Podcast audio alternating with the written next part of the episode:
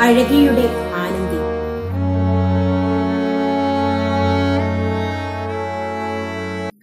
ഉറക്കമില്ലാത്ത രാത്രി എന്നൊക്കെ കേൾക്കുമ്പോൾ അഴകിക്ക് ചിരി വരും.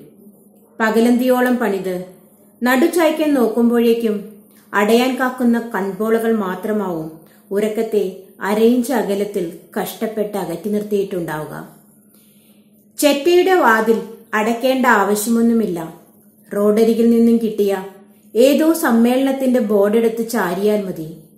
പിന്നെ അതിനു മുന്നിൽ ചാക്കുവിരിച്ച് ചായും. തലയ്ക്ക് താഴെ മടവാളിന്റെ സുരക്ഷിതത്വം. മഴ വന്ന് നിലങ്കിലിയാൻ തുടങ്ങുമ്പോൾ ഒന്ന് നീങ്ങിക്കിടക്കാനുള്ള ഇടമേ ബാക്കിയുള്ളൂ. പക്ഷേ ഇന്ന് അഴകിക്ക് ഉറങ്ങാനാവുന്നില്ല. കാരണം അവൾ വന്നു കയറുമ്പോഴേ ബഹളം വെക്കാൻ തുടങ്ങുന്ന ആനന്ദിയെ ഇന്ന് കണ്ടില്ല. ഇന്നലെയും കണ്ടില്ല. ഇന്നലെയാണെങ്കിൽ പുതുതായി വന്ന ഗൾഫ്കാരുടെ വീട്ടിൽ പണിക്ക് പോയിട്ട് വന്നതേ വൈകി. പിന്നെ ഒന്നും ഓർക്കാൻ സമയമുണ്ടായില്ല. കാലത്തെണീറ്റ് ഓടുന്നതിനിടയിൽ മിന്നായം പോലെ ആനന്ദിയെ ഓർത്തു. അല്ലെങ്കിലും അവളെ രാത്രി മാത്രല്ലേ കണ്ടുകിട്ടൂ? ഇതിപ്പോ എവിടെ പോയി? രണ്ടു മൂന്ന് ദിവസം കൂടി അവിടെ പുറംപണിയുണ്ട്. പളപളാ മിന്നണ വീട്. നിലത്തു പോലും കൈകഴുകി തൊടണം. ആ ഉമ്മച്ചിക്കുട്ടിയോ? ആയിഷ നല്ല മൊഞ്ചത്തി.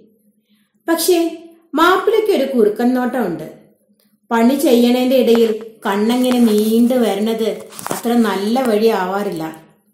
അങ്ങേര് പോയിട്ട് മതി അകത്തെ പണിയെന്ന് ആ കുട്ടി പറഞ്ഞിട്ടുണ്ട്. പിശുക്കത്തിയല്ല. കാര്യങ്ങൾ അറിഞ്ഞപ്പോ പഴയതെങ്കിലും നല്ലൊരു പായ തന്നു.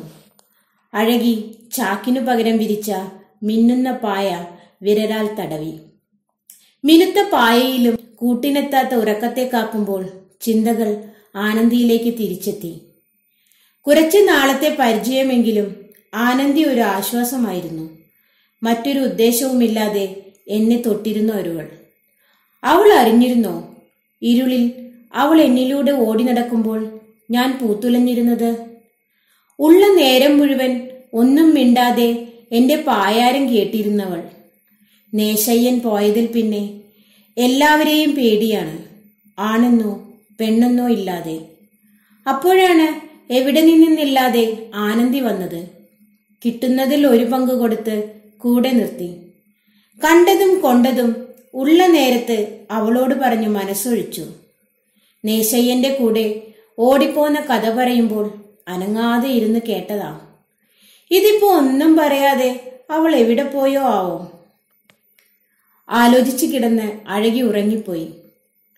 ഉണർന്നപ്പോൾ സൂര്യൻ ഉയർന്നു പൊങ്ങിയിരുന്നു.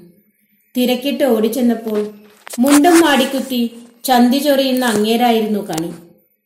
പുറകിലെ വാതിലിൽ ചെന്ന് നിന്നപ്പോൾ ഐഷ താടിക്ക് കയ്യും കുത്തിയിരിപ്പുണ്ട് എന്താ ആദ്യം ചെയ്യേണ്ടത്?